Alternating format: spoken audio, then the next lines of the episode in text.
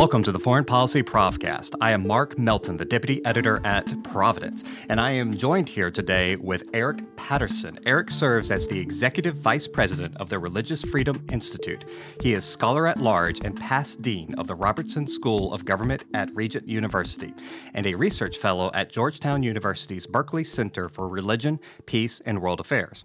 He's also a contributing editor for Providence and the author of Just American Wars Ethical Dilemmas in U.S. Military History, which came out last year and which we are going to talk about today. So, first, Eric, thank you so much for speaking with us today.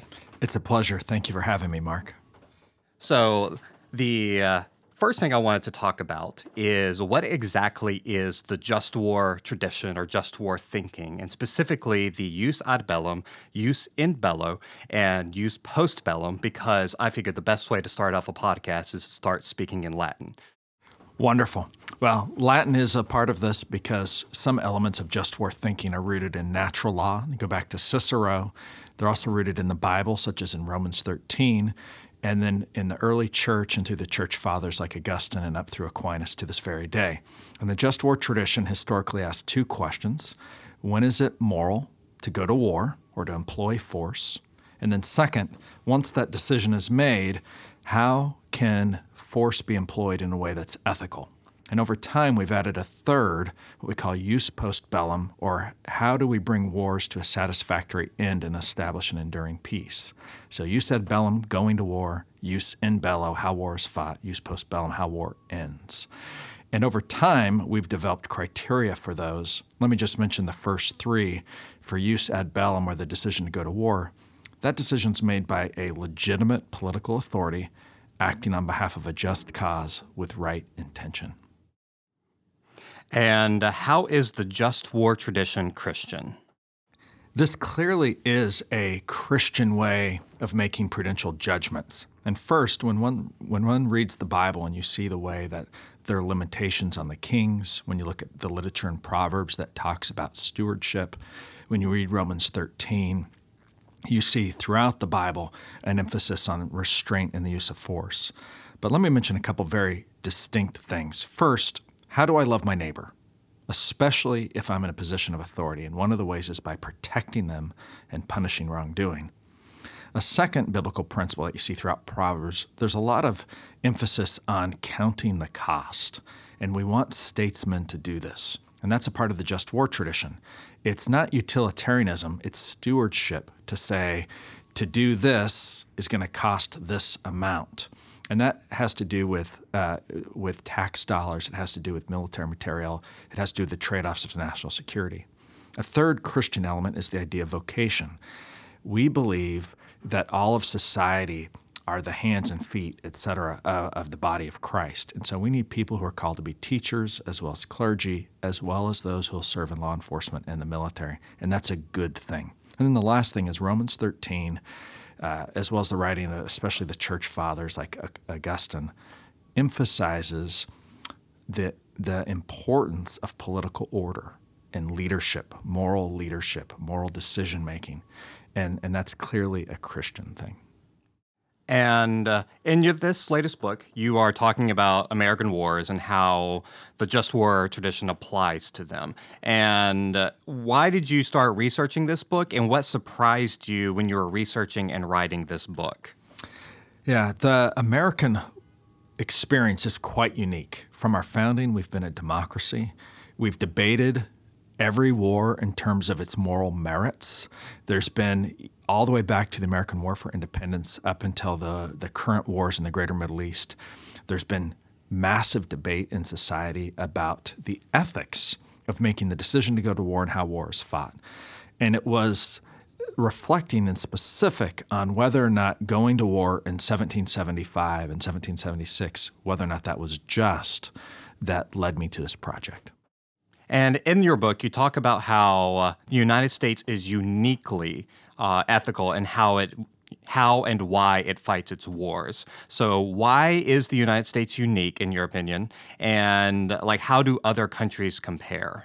Yeah, and I think there's at least two weeks that the US two ways that the US is unique. One is as a as a republic, there's been a tremendous amount of of counterforce to any one leader who would want to be a war maker. And that's just true of democracies, that there's checks and balances on any one leader being a sort of war maker in the way that maybe Louis XIV or Napoleon Bonaparte or Julius Caesar might have been in the past. But second is the starting at the time of the US Civil War, the US was the first modern country to implement what we have today, the Uniform Code of Military Justice, and the kinds of things that become a part of the law of armed conflict. And this is a pretty interesting story. A political philosopher who had immigrated to the U.S. from Germany in the 1850s, a guy named Francis Lieber, wrote to uh, the senior military officer in the U.S. military, General Halleck, and he proposed that we needed a an update of our articles of war, which which were 50 years old at that time, and which were very outdated and very thin.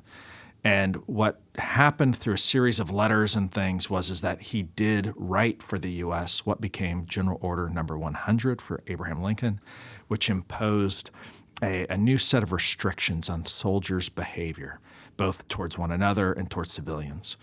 And that code, we call it the Lieber Code, was quickly transmitted to other countries. Within five years after the U.S. Civil War, a half dozen European countries, important ones like Prussia and others, uh, implemented our model. And over the next half century, that became both the way that we trained and disciplined our own army, but also a dozen or more other countries. Uh, so the U.S. was really at the forefront of establishing modern rules for the conduct of war. And in your book, you talk about how because we're a democracy, that plays into why we fight our wars in a different way. And do you want to explain, like, how does the democratic aspect play into this? Yes, uh, American democracy is quite different than the way many other governments have handled war. It's been more moral. And what I mean by that specifically is we've had vociferous debate about the morality of going to war all the way back to the American Revolution. For instance, throughout the 1800s, there was a debate should we go to Cuba and release these people from the bondage of the Spanish Empire? There were concentration camps in the second half of the 1800s. And the debate was yes, we should to help people versus no, we shouldn't because that would be an imperialistic effort. So the debates continually have revolved around moral questions. And certainly, if you think about the wars of the past decade, many of the debates have been what do we need to do to help the entire world as well as ourselves when it comes to international security? Shouldn't we be helping uh, people in Central Asia and the greater Middle East versus others saying, well, uh, going to war in those places uh, causes a set of unintended consequences that isn't in the best interests of those people. You know, either side of these debates, they're moral we usually don't have a strictly Machiavellian type of discussion about war in the U.S. It's hard to explain to mothers and fathers why their children have to go to war for purely materialistic reasons. And so I think we also see that with the debates over Yemen right now. And with it's very a vibrant debate on Capitol Hill going back and forth. And yeah, there's a moral, you know, issue with that. Yeah, an authoritarian type of regime just tells you we're going to war, shut up, get in line, go. Uh, the United States has never been that way. There's not a single war, even the U.S. Civil War, where there wasn't considerable debate about whether or not to go to war in the first place. And in fact, those types of debates kept us out of World War II for more than two years. The war started in September 39. We did not get involved until Pearl Harbor in December of 1941. So, a lot of people today, like you were mentioning earlier, are debating whether or not the United States was just in fighting the American Revolution. And I first heard this, you know, living in the United Kingdom. In fact, I remember sitting in a pub speaking with an Englishman who was very um, adamant about debating me over taxes and how taxes increased after the revolution. And I uh, was not particularly enthused with this conversation. But you, so this is part of the reason why you wrote the book. So would you like to explain why you conclude that the United States was just in fighting the American Revolution? Yes. The American Revolution really wasn't a revolution, first and foremost. It wasn't like the French Revolution or the Chinese Revolution or the Russian Revolution that burned down an entire structure, a set of ideas and institutions, and implemented a visionary, revolutionary regime in the future. The American War for Independence was self defensive, and, and, and the chronology matters. Everybody knows that there was a set of restrictions increasing on the colonies beginning in, really in the late 1750s. And that after 1765, those got harsher and harsher. What people sometimes forget is, is that the first shots of that war took place in April of 1775 at Lexington and Concord. We call them the shots heard around the world. And in July of 1775, the Continental Congress met and they sent a document to London called the Declaration of Rights and Grievances of the United Colonies. Now, this is 12 months to the week before the Declaration of Independence, and it's two months after redcoats had killed American colonial citizens uh, at Lexington and Concord. So, in July of 1775, the Continental Congress actually sent two documents to London, but one of them makes the argument here are our lists of grievances. You've quartered troops in our homes. You've taken our land. You've stopped jury trials. You've put people before admiralty courts. We're afraid that you're going to establish bishoprics throughout the United States and take away religious freedom. You'll send people from Canada to court there, on and on and on. And now you've been killing our citizens. We do not want to go to war. We are not looking for independence. All we're asking for is that we have the same rights and privileges under the rule of law that other Englishmen have but we will defend ourselves. And that statement was the statement of the Continental Congress from July of 1775 until a full year passes with the Declaration of Independence in 1776. So this war meets just war criteria. It's self defensive. The legitimate authority was the Continental Congress, which was made up of representatives from the state legislatures. The intention was self defensive to protect citizenry and their private property here in the United States, or what becomes the U.S., and the cause was just. Augustine said that a just cause is to right a wrong, prevent future wrongdoing, or to punish wrongdoers, and clearly this was a chance to. To, to act self defensively to stop further wrongs and depredations. And for anyone who disagrees, I just ask them how would they feel if a bunch of German speaking mercenaries showed up on their doorstep and said, Hey, we're moving into your house. We'll pay you for it. Uh, you have some teenage daughters? Oh, even better. The, the, the reality of losing your property, of your family not being safe, that's the reality that many colonists in Virginia and in Massachusetts in particular were facing in 1775. And within the just war tradition, you have this debate or this discussion over legitimate authority, as you've mentioned earlier. And within the American Revolution, I've seen many people describe it as a British Civil War, where you have these different debates going on, not just in uh, now the United States, but America, the colonies, but also in Scotland and England and other places about a lot of these political you know theoretical issues of what constitutes a legitimate authority and so and in your book you talk about how parliament viewed itself as the ultimate sovereign. It could take these charters that the colonies had and basically void them and impose taxes and do all sorts of other things. The continental congress in contrast viewed things very differently. And in america we are a republic so we believe that the people are sovereign not necessarily the government per se, but we give our sovereignty to the government through this whole social contract and all this other uh, reasoning. And even today, you see part of the parliament within the Brexit debate viewing itself as the ultimate sovereign. So these ideas kind of still continue. And so we also see other issues today over what constitutes a legitimate authority. For instance, uh, if you are a elected government somehow and you are committing gross human violation, human rights violations, and you're violating what's called the responsibility to protect or the R2P, then are you still a legitimate authority? Or if there's an ungoverned space, who is the legitimate authority? Or if it, the space cannot be governed, who is the legitimate authority over that area? And so I see some of these issues playing out. And so my question to you is how does the just war tradition settle or discuss who is the legitimate authority? So, back to the revolution and then to these contemporary issues. When it came to the American War for Independence, it's noteworthy that the colonies had charters, and those charters went back 150 years in some cases, and those charters were being revoked, or they had been systematically revoked or infringed on in the previous quarter century. And so the colonists were making the argument, and it's one that comes from the Reformation, that there's an intermediate authority that should be protecting local people from a higher level of despotism.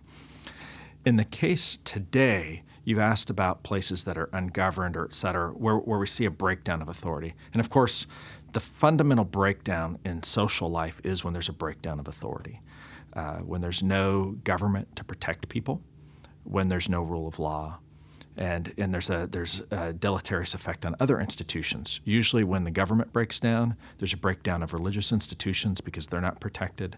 There's often a breakdown of the family, et cetera, and we see this in places like Afghanistan and Somalia. So, what to do? Well, in places that are ungoverned, usually something kind of indigenously happens on the ground warlords, militias, or something like that. And the U.S. should be slow slow to try to impose something else. The, the world community should be slow to try to impose uh, uh, a non relevant form of government there.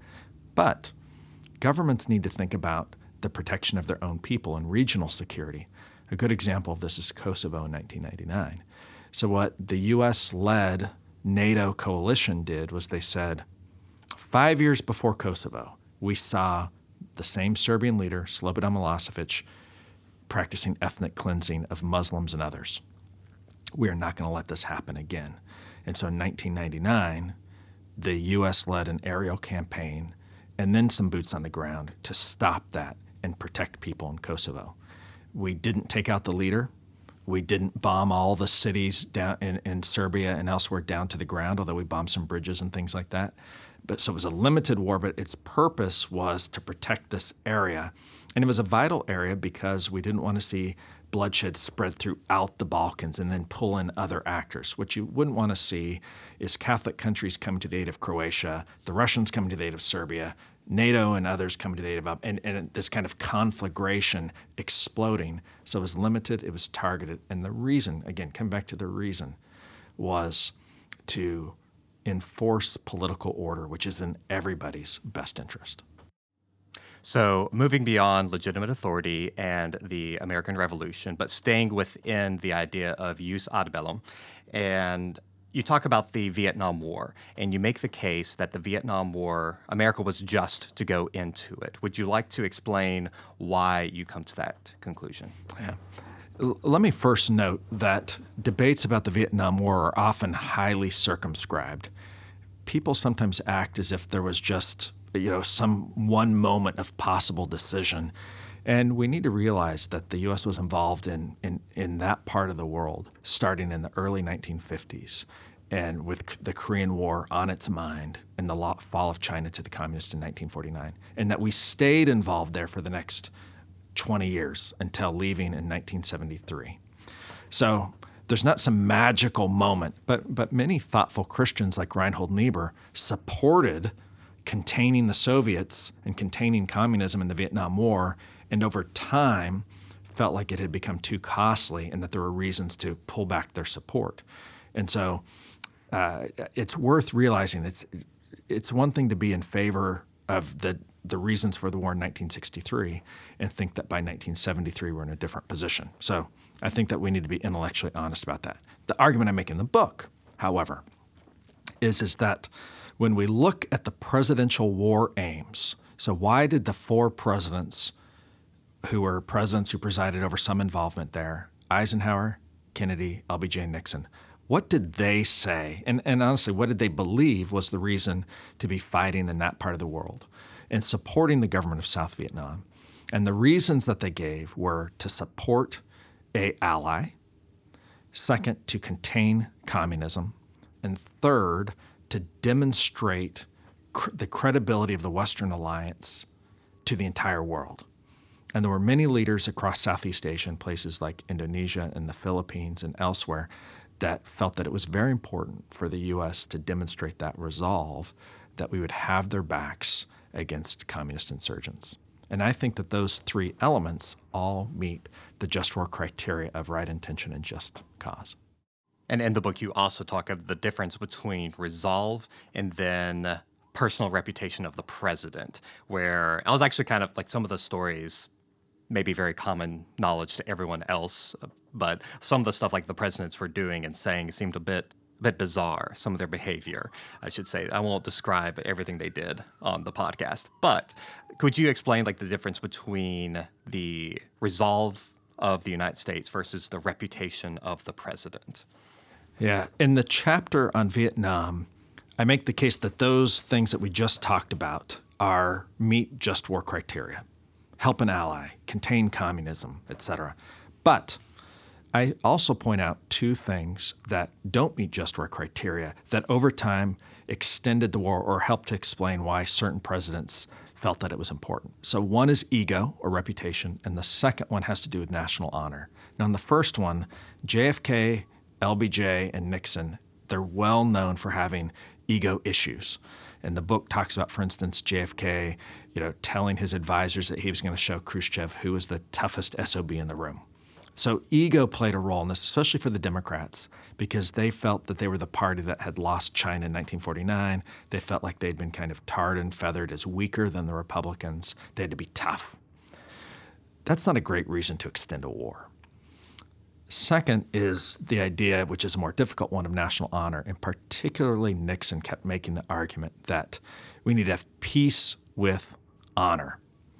Uh, he was echoing Eisenhower, who used to talk about peace with justice. And the idea is, is that we're going to keep fighting this war because we've already sacrificed so much. We don't want that sacrifice to be in vain. So we're going to keep fighting the war.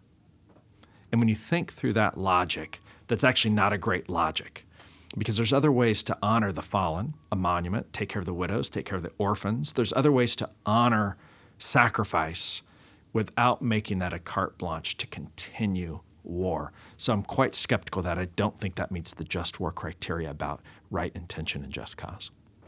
And you also wrote about that in a Providence article, which I believe was based on that chapter of the book. And so, for those of you who haven't gone on Providence and subscribed, be sure to do so, and you can read the article there. And also just buy the book too, so you can get more of this information. So, switching to uh, jus in bello, am I pronouncing that correctly? um, so, the jus in bello which is how you fight wars. And in this book, I believe it's the shortest section of the book, correct? Because you've written about this elsewhere. But could you explain on nuclear weapons, like why do you think that they can be used justly? Because there are many people who would say that they are indiscriminate, they cause horrific, lasting harm. So, how can they be used in a just war situation? Let's start with conventional weapons and we'll go to nuclear weapons in a moment. So, when you look at the American experience, I think that today's American citizens should feel very proud that going all the way back to the American War for Independence, Washington was not a terrorist. He tried to stand up a professional army. He fought by the laws of armed conflict that were conventional in his day. It just isn't the case to say that George Washington or others were the same as a Che Guevara or Osama bin Laden. We, we have something to be very proud of, of, of trying to put force within the rule of law. And that's true in the War of 1812. It's true in the U.S. Civil War. It's true in the Mexican American War, which I write about in the book, and on and on, all the way to today. Just a year ago, when the United States released its, its estimates of casualties from bombing ISIS fighters. We were the only country out of two dozen to do so.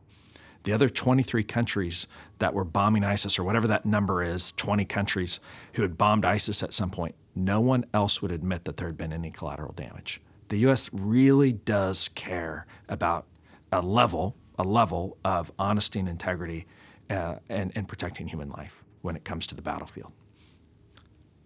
That is about conventional weapons. The argument I make in the book is first, how should we think about nuclear weapons? And the argument that I make is, is that nuclear weapons are not just an in bello issue. They're, in other words, they're not just about how you fight, they're also a decision about the primary decision to go to war in the first place and who makes that decision and how that decision is made. So, an argument that I make in the book is that we need to first of all think about who makes that decision. What are the protocols for the decision? What are the protocols, therefore, for nuclear research or research into other weapons of mass destruction? And by the way, the same framework also applies to thinking about artificial intelligence and algorithmic forms of warfare. In other words, computer programs that are fighting 24 7 against other countries or defending us against other countries. We need to make the decisions on the authority piece and the just cause piece first before we start thinking about how we implement the weapon. So, the argument I make in the book is taken largely from Paul Ramsey, and he made the argument that nuclear weapons are, are, are massive in their destructive power, but they do not necessarily have to be targeted just at cities. They could be a counterforce option, meaning military against a military target that they don't have to be used against cities. And that we should, Paul Ramsey, this great theologian, says, we should make it a part of our doctrine. We would never, ever strike another country's cities to go after their civilians. And I think that that's a very, very good limitation. Nonetheless, we need nuclear deterrence from people who don't hold our views. And that's why it's important to have submarine based missiles. That's why it's important to have bombers. That's why it's important to have missiles, is to deter people like China or North Korea who do not subscribe to the value of human life like we do. And I would say for those listeners on the podcast that we have a couple other episodes, for instance, with Rebecca Heinrichs, who has spoken about this with us. And that was actually one of my first podcasts was talking to her about nuclear weapons and just war tradition. And uh, right now, yesterday, I just edited an article by Marc LiVecche that by the time that this gets posted, I'm sure that article will be on the website that talks about nuclear weapons. And so there's plenty of material on the website for those who want to continue reading about this. In addition, as I said before, you can also buy this book and read about it there too. So, we've talked about jus ad bellum, jus in bello, and now jus post bellum. So, uh, could you you you kind of mentioned earlier like some of the different aspects of that, but you mentioned there are what three different criterion, and the and you are one of the main people kind of talking about and promoting this. Is that correct? That's correct. Uh, 15 years ago, I was a young scholar who went to a conference at the at the naval at uh, I'm sorry at Annapolis, and I asked the head guy, who's a well-known just war thinker. I said, "I'm I'm I'm a bit new to this stuff. I understand jus ad bellum going to war and jus in bello how you fight war. Where's the ending war? Uh, I, what would you even call that? Would you call it jus post bellum?" And he looked at me and he said, "I've never thought of it before." And, and that really stuck with me. And, and part of the reason the just war tradition historically hasn't dealt with that is it's dealt with kind of the handoff back to diplomacy and things. And so just war thinkers have always said, well, the end of peace is war.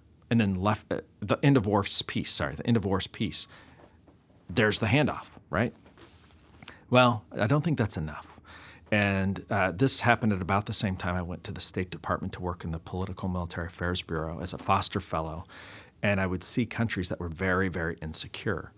And so I came up with a framework that for jus post bellum. And that basic idea is order, then justice, then conciliation.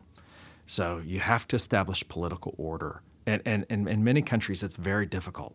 Congo, Afghanistan, other places. It's very precious. Order is precious. In some cases, I'd say about 10% of the time, you can move beyond order to justice, and justice means getting one's just deserts. And so it has to do with both who committed the wrong and who are the victims. And that's not easy, actually. And so you have to be very judicious about that not opening a can of worms that you can't deal with, that overwhelms the order. And then over time, in some dis- in unique cases, there could be some form of conciliation, which means coming terms coming to terms with the past and moving on to a, a shared future with former antagonists. And a lot of times that conciliation is very, very difficult unless there's been a process of time to heal some wounds. So, order, justice, conciliation. So, in your section of the book where you talk about jus post bellum, you write about the First World War and Woodrow Wilson's plan for global world order after 1919. And you write about it fairly negatively. And so, would you like to explain why you are negative on that? And, like, what did he do wrong and what could he have done better? The chapter on World War I focuses on the three great leaders at the end of World War I and their different positions on what to do with Germany and a post war settlement. And clearly, the French position was one of vengeance. We want to grind the Germans. And the British position was a little bit more nuanced. They, they wanted some vengeance as well, but they recognized, David Lloyd George, the prime minister, recognized that Germany would have to be part of a post war order, they'd be a trading partner, and that they would be a bulwark against this new Soviet threat. And so he emphasized a, a, a moderate approach that was what I would call order with some justice.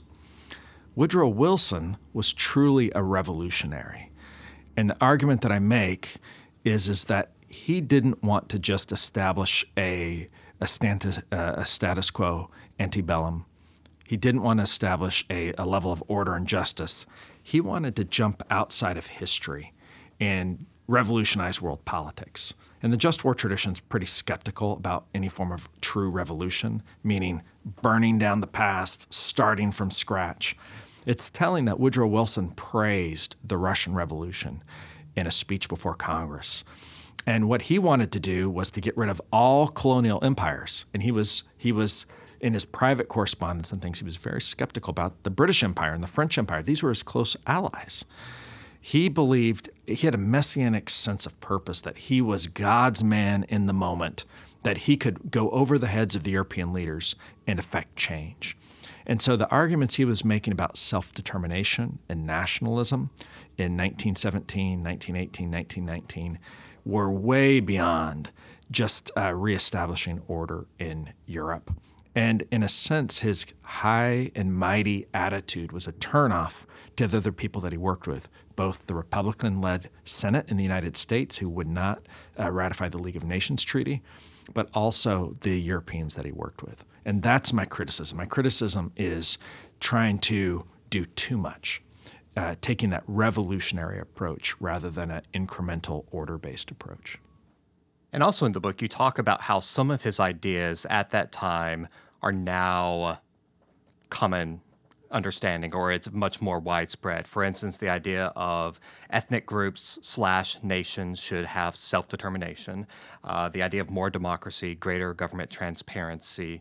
And in hindsight, I think it's pretty obvious, maybe not obvious, but we can see how those ideas can become more commonly accepted today.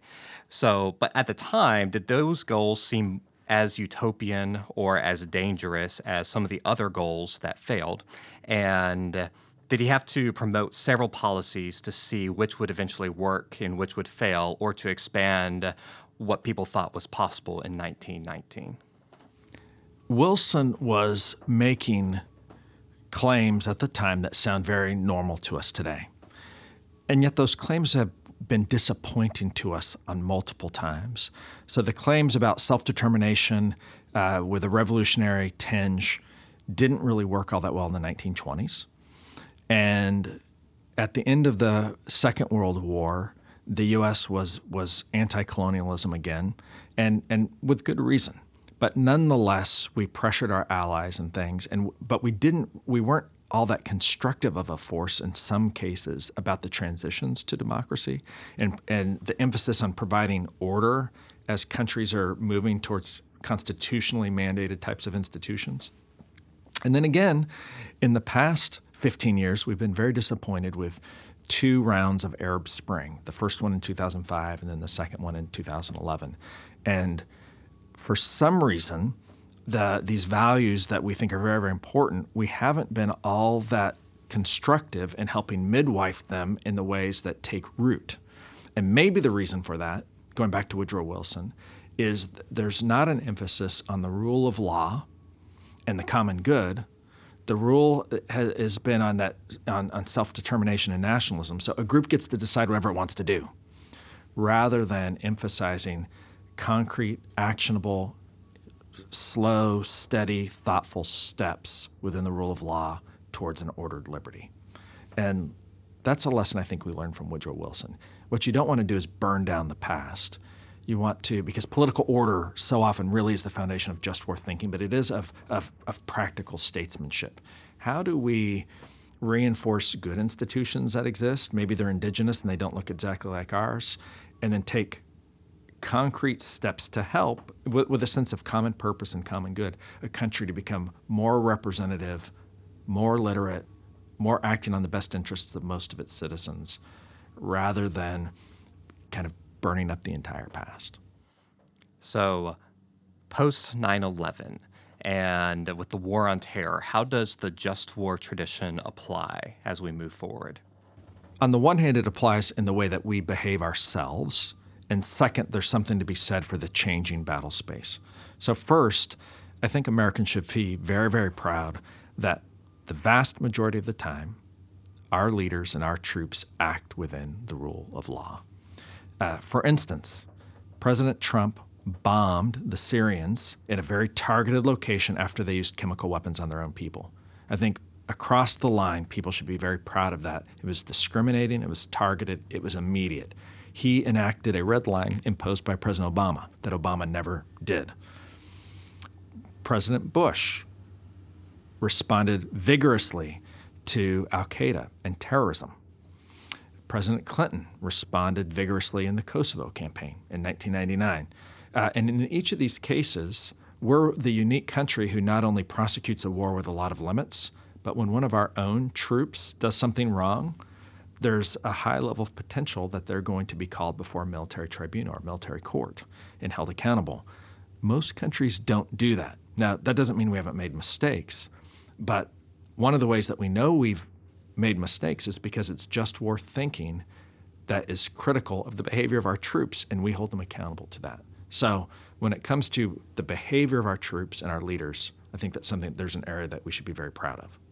The last 15 years, what we've seen is powerful weapons of war in the hands of non state actors, groups like Al Qaeda, like ISIS, a variety of Islamist based terrorist groups, but also powerful criminal cartels like MS 13 and others. And so the first challenge of the new millennium is the democratization of firepower. And the U.S. must be vigilant in, in protecting itself and waging battle against any of these types of groups. Of course, the second great challenge of, of, the, of the next century is going to be the proliferation of uh, automatic warfare and threats that come in kind of the electric battle space. Everything from EMPs to uh, uh, AI, artificial intelligence. And the most important thing that the U.S. would do is not to fall asleep at the switch on this, but to advance thought leadership on the morality as well as the practical use of all of these systems. What we don't want to do is just leave this in the hands of engineers the just war tradition is, is calling upon us to say, okay, who has the authority? What are the limitations on these technologies? And, and we can do that. We did it with nuclear weapons, we've done it with other things. Uh, the U.S. should be a leader in these areas rather than just defaulting to say, hey, we live in a world, whatever happens, happens. Well, Eric, thank you so much for speaking with us on the Foreign Policy Provcast. And for the listeners, be sure to go and get his book, Just American Wars Ethical Dilemmas in U.S. Military History, which is published by, how do you pronounce this? Routledge. Routledge? Okay, that is not how I was going to pronounce it, so I'm glad I let you do that. So thank you so much.